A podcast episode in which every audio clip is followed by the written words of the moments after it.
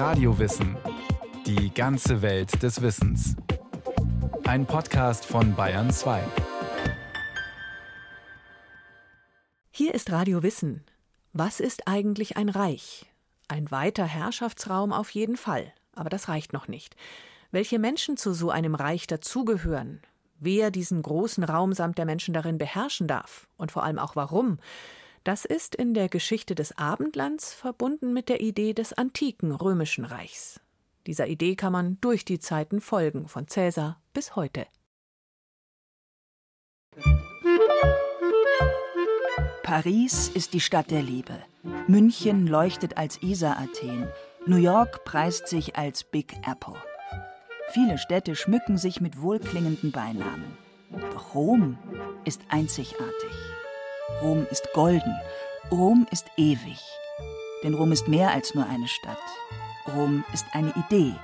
Nicht nur die einer Stadt, sondern die eines ganzen Reiches.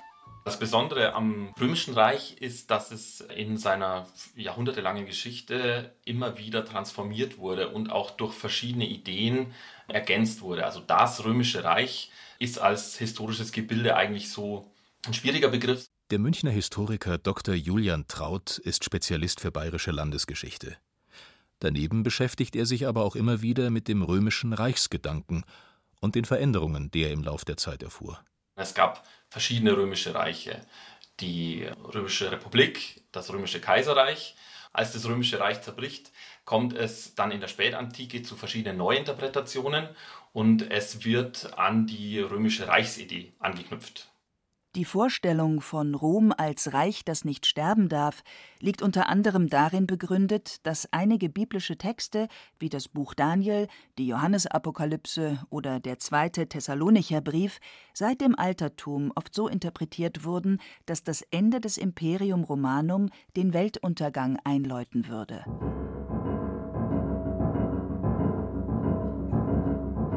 Ausgehend von einer am Tiber gelegenen, zunächst ziemlich unbedeutenden Kleinstadt, eroberten die Römer nach und nach ein ganzes Weltreich. Nichtsdestotrotz ging es in Rom selbst ständig drunter und drüber, balgten sich Patrizier und Plebejer um die Macht. Bis im Jahrhundert vor Christi Geburt immer häufiger herausragende Einzelpersönlichkeiten nach der Alleinherrschaft strebten und der inzwischen arg in die Jahre gekommenen Republik den Garaus machten. Der erste, der aus diesem Ringen siegreich hervorging, war Gaius Julius Caesar. Ein genialer Feldherr, herausragender Staatsmann, brillanter Schriftsteller und meisterhafter Ränkeschmied. Anfang 44 v. Chr. ließ er sich vom Senat, gewissermaßen Roms parlamentarischem Oberhaus, zum Diktator auf Lebenszeit ernennen. Damit schien er die traditionelle römische Republik beseitigt und sich zum Alleinherrscher aufgeschwungen zu haben. Ob er zusätzlich nach dem Königstitel strebte, ist bis auf den heutigen Tag umstritten. Nicht umstritten ist dagegen, dass rund 60 Senatoren den Diktator Caesar als lupenreinen Tyrannen betrachteten und am 15. März des Jahres 44 v. Chr. mit 23 Dolchstichen ermordeten. Damit war Caesars Modell der Alleinherrschaft übers römische Imperium kläglich gescheitert.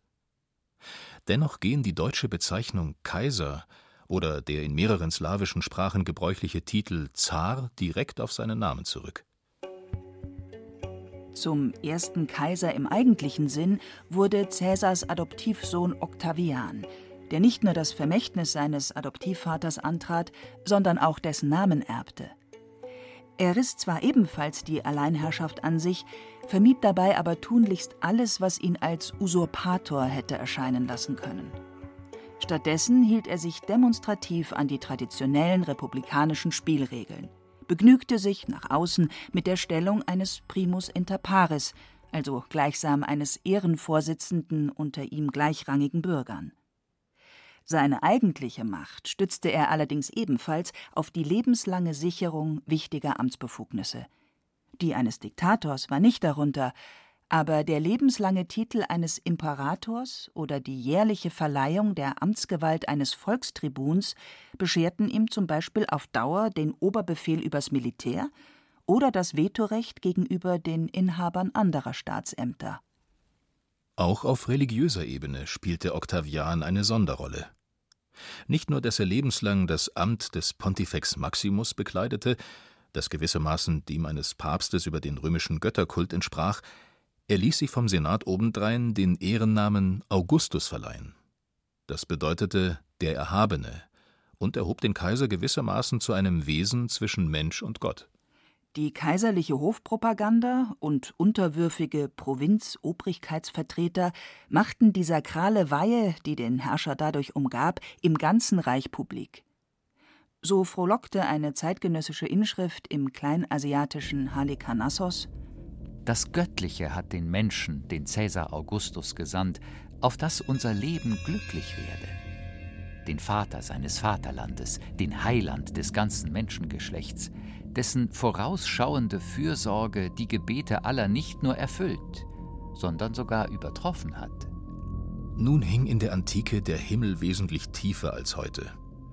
Deshalb wurde Augustus von vielen auch ganz konkret als Erlöser betrachtet, gefeiert und verehrt. Hatte er doch für inneren und äußeren Frieden, Rechtssicherheit und Wohlstand gesorgt und die Weltherrschaft Roms gesichert. Kurzum, er hatte sich als Götterliebling erwiesen und das sagenhafte goldene Zeitalter wieder heraufgeführt. Und das dank übermenschlicher Fähigkeiten, die ihm die Götter verliehen hatten. Diese Fähigkeiten bildeten die Basis für den kaiserlichen Herrscherkult, denn sie waren nach damaligem Glauben göttlicher Natur. Darum hatten sie auch Anspruch auf kultische Verehrung. Der Herrscher selbst konnte offiziell allerdings erst nach dem Tod zum Gott erhoben werden vorausgesetzt seine Herrschaft wurde als eine gute betrachtet.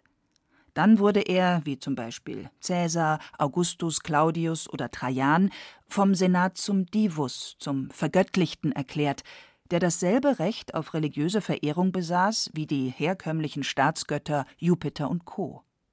Erst als sich das Kaisertum im dritten Jahrhundert vom Prinzipat zum absolutistischen Dominat wandelte, führte der Herrscher bereits zu Lebzeiten regelmäßig den Titel Dominus et Deus, Herr und Gott.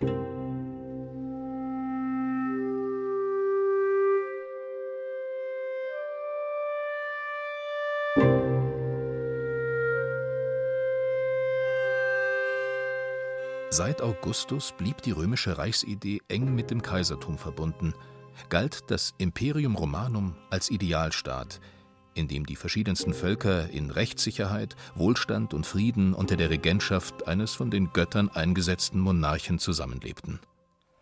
Konstantin der Große stellte schließlich das Christentum dem Heidentum gleich und leitete dadurch die vollständige Christianisierung des Imperiums ein. Auf den ersten Blick bedeutete das den Verlust des sakralen Nimbus der Kaiser. Aber in Wahrheit war das Gegenteil der Fall, denn der Herrscher war jetzt zwar kein Gott mehr, galt aber als Stellvertreter Gottes auf Erden. Und das erhob ihn selbstverständlich weiterhin himmelhoch über alle Normalsterblichen. So schrieb der Kirchenvater Eusebius von Caesarea über das Wesen der Regentschaft Konstantins des Großen Christus übt die oberste Herrschaft über die ganze Welt aus und steht über allen Dingen. Er ist das Wort Gottes durch das unser gottgeliebter Kaiser gleichsam in Übertragung der göttlichen Machtfülle und Nachahmung Gottes die Angelegenheiten dieser Welt regelt und lenkt.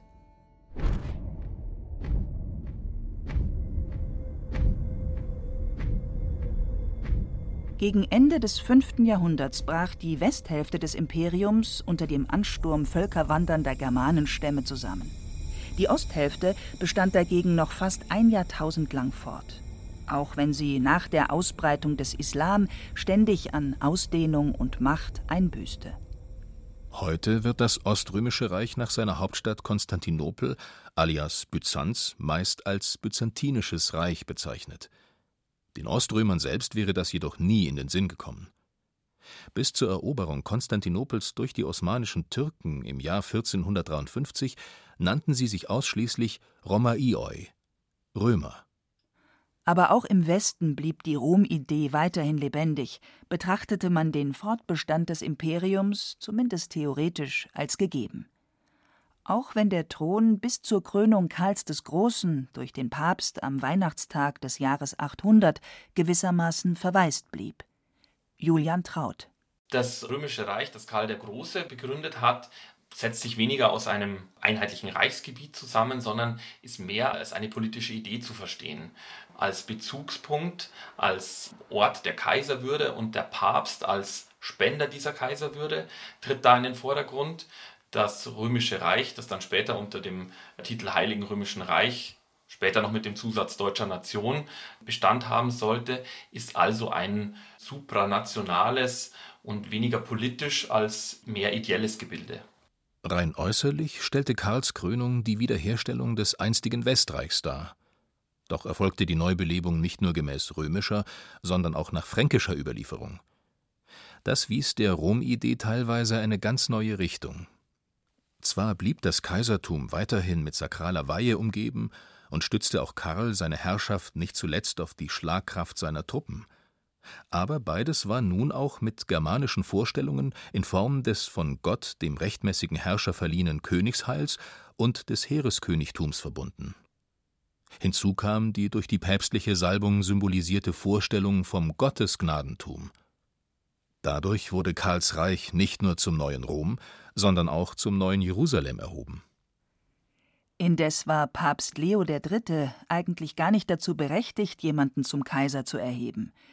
Da das Römische Reich in Gestalt des Oströmischen ja noch konkret fortbestand, wäre allein der oströmische Kaiser befugt gewesen, einen Mitkaiser zu ernennen.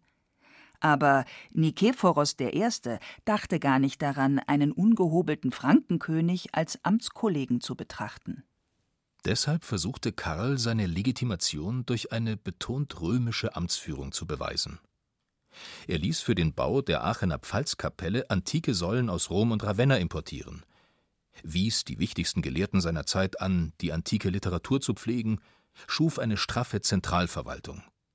Und wirklich, als in Konstantinopel auf Nikephoros I., der wesentlich kompromissbereitere Michael I. folgte und Karls Kaisertum anerkannte, galt auch der Frankenherrscher als rechtmäßiger Erbe der alten Cäsaren und sein Reich wirklich als Westteil des Imperium Romanum. Dann dauerte es erst einmal anderthalb Jahrhunderte, ehe 962 mit der Kaiserkrönung Ottos I. die lange Reihe der römischen Kaiser deutscher Herkunft begann.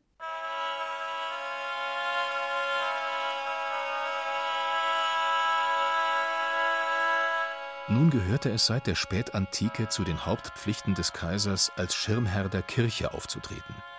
Dadurch wurden ihm folgerichtig nicht nur weltliche, sondern auch kirchliche Rechte eingeräumt. Wie die oströmischen Kaiser beriefen jetzt auch die römisch-deutschen Synoden und Konzilien ein, setzten nach Gutdünken Bischöfe und Äbte ein und ab und manchmal sogar den Papst. Das zeugte nicht von Größenwahn, sondern entsprach den Erwartungen, die man in Kaiser und Reich setzte. Das Imperium war ja nicht als nationaler Flächenstaat gedacht, sondern als Universalmonarchie, deren Macht sich vor allem auf die Loyalität von Menschen aus den unterschiedlichsten Weltgegenden gegenüber dem von Gott zum Herrschen bestimmten Regenten stützte. Wohl erstreckte sich das Heilige Römische Reich im Hochmittelalter von Antwerpen bis nach Breslau, von Hamburg bis nach Siena. Aber von echter Weltherrschaft konnte da trotz aller Größe kaum gesprochen werden. Ein starkes Machtzentrum, mit dem sich auch das Ausland gutstellen wollte, bildete es jedoch allemal. So berichtete der Mönch und Chronist Widukind Der Kaiser wurde durch seine vielen Siege weithin berühmt. Deshalb besuchten ihn auch oft Gesandte von den Römern, Griechen und Sarazenen und brachten Geschenke.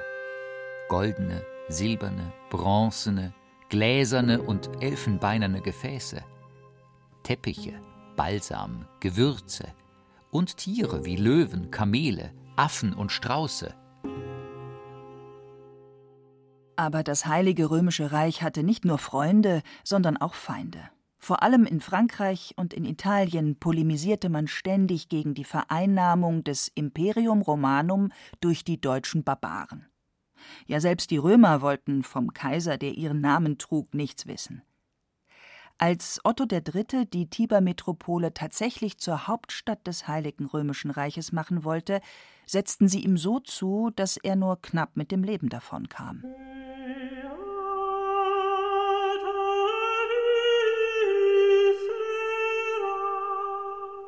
In Rom wurde auch der ideologische Krieg zwischen Papst und Kaisertum um die religiöse Führungsrolle im Abendland begonnen. Der Kaiser, so erklärte Papst Gregor VII. im Jahr 1076, maße sich eine Stellung an, die nach Christi Willen allein dem Papst als Nachfolger des Apostels Petrus zukomme. Die Antwort Heinrichs IV. erfolgte postwendend. In einem hochfahrenden Brief setzte er den Papst kurzerhand ab. Du wagtest zu drohen. Du wolltest uns unserer von Gott verliehenen Gewalt berauben, als hätten wir das Reich von dir und als ob die Kaiserkrone in deiner und nicht Gottes Hand läge, der uns zur Herrschaft berufen hat. Steig herab vom angemaßten Stuhl des heiligen Petrus, steig herab, steig herab. Nach den bisherigen Gepflogenheiten wäre die Angelegenheit damit erledigt gewesen. Aber jetzt folgte etwas völlig Neues. Der Papst verhängte seinerseits über den Kaiser den Kirchenbann. In diesem Stil ging es über 150 Jahre lang weiter. Man setzte einander ab, ernannte Gegenpäpste und Gegenkaiser. Nach dem Tod Kaiser Friedrichs II. konnte der Papst die Auseinandersetzung schließlich zu seinen Gunsten entscheiden. Seitdem besaßen die Kaiser in kirchlichen Angelegenheiten keinerlei Mitspracherecht mehr. So gingen Kaiser und Reich aus der Auseinandersetzung zwischen Kaiser und Papst erheblich geschwächt hervor. Den Rest besorgte sehr viel später der Dreißigjährige Krieg. Er ließ das Heilige Römische Reich ausgeblutet, verstümmelt und als Spielball fremder Mächte zurück. Trotzdem bestand es noch gut 150 Jahre lang weiter.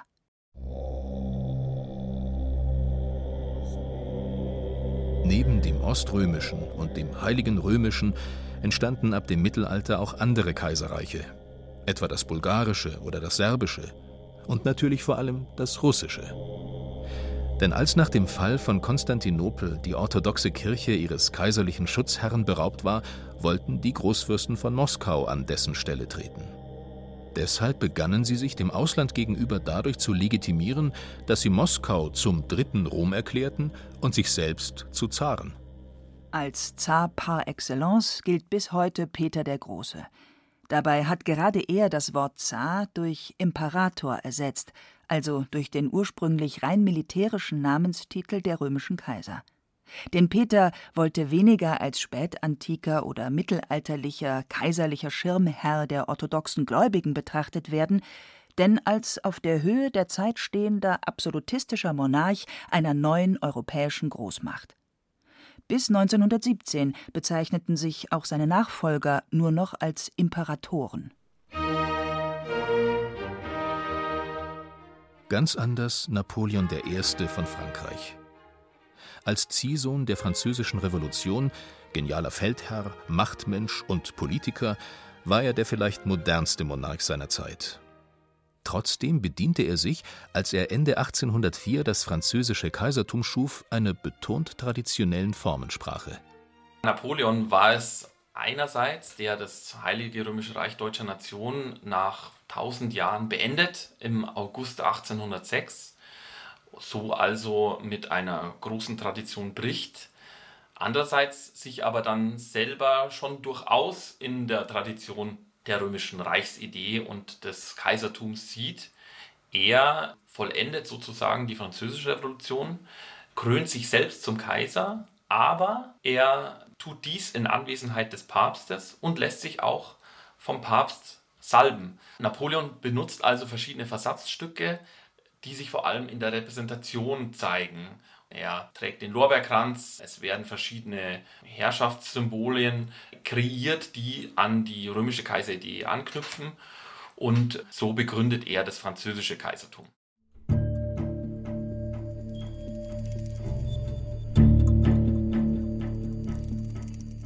Das 65 Jahre nach dem Untergang des Heiligen Römischen Reiches deutscher Nation gegründete Kleindeutsche Kaiserreich wurzelte erklärtermaßen nicht im alten Rom, sondern im freien Germanien des fälschlich zum deutschen Volksheiland hochstilisierten Cheruskerfürsten Hermann. Hitlers Drittes Reich berief sich ebenfalls kaum auf römische Traditionen, aber dafür umso mehr auf die irrationale arische Rassentheorie. Anders Mussolini in Italien. Denn zu dessen erklärten Zielen gehörte bekanntlich die Wiederherstellung des Imperium Romanum unter zeitgemäßen Bedingungen. Was Deutschland betrifft, ist die römische Staatsidee mithin bereits 1806 abrupt abgerissen. Lediglich der Bundesadler erinnert immer noch ein wenig daran. Lässt er sich doch unmittelbar vom den obersten römischen Staatsgott Jupiter verkörpernden Adler herleiten, den schon die römischen Legionen auf ihren Feldzeichen trugen. Dafür hat Franz II., der letzte heilig-römische Kaiser, die Reichsidee bereits 1804 in seine Heimat verpflanzt und als Kaiser Franz I. von Österreich den imperialen Traum der alten Römer einfach weitergeträumt. Sein neues Kaiserreich besaß ja auch wirklich alles, was ein echtes Kaiserreich ausmacht. Es war ein Vielvölkerstaat und sein Kaiser ein Vielvölkerbeherrscher von Gottes Gnaden. Das ließ sich schon allein an seinem sogenannten großen Titel deutlich ablesen.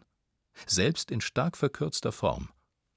Seine kaiserliche und königliche apostolische Majestät von Gottes Gnaden Kaiser von Österreich, König von Ungarn und Böhmen, von Dalmatien, Kroatien, Galizien und Illyrien, König von Jerusalem etc., Herzog von Lothringen, von Krain und der Bukowina, Großfürst von Siebenbürgen, Herzog von Friaul, Ragusa und Zara, Markgraf von Ober- und Niederlausitz und in Istrien, Herr von Triest und auf der Windischen Mark, Großwoiwode der Woiwodschaft Serbien etc. etc. Heute gibt es in Europa gar keinen Kaiser mehr. Doch ist zusammen mit der Kaiserwürde auch die römische Reichsidee erloschen? Ja und nein. Nach der Regentschaft selbstgefälliger Potentaten sehnt sich niemand mehr zurück. Aber wenn man die Vorstellung akzeptiert, dass die EU lediglich einen Paradigmenwechsel vollzogen hat, indem sie das Gottesgnadentum eines Einzelnen durch einen freiheitlich-demokratischen Grundwertekatalog ersetzt, kann die Europäische Union durchaus als zeitgemäße Fortsetzung des römischen Traums gelten. Denn auch sie umfasst Gebiete mit vielen Völkern, in denen Wohlstand, Frieden und Recht herrschen und bei genauerem Hinsehen findet man sogar auch noch einen winzigen Rest der einstigen sakralen Komponente der Rom-Idee. Dazu noch einmal Julian Traut. Wenn man zu den Gründungsvätern der ähm, EWG, der Vorläuferin der Europäischen Union, geht, gab es durchaus Gedanken, die schon auch das Religiöse sehr betont haben, mit dem christlichen Abendlandgedanken. Folglich ist es vielleicht doch mehr als nur reiner Zufall, dass die Gründungsverträge der Staatengemeinschaft in Rom geschlossen wurden, jener Stadt, in die schon seit über 2000 Jahren alle Wege führen.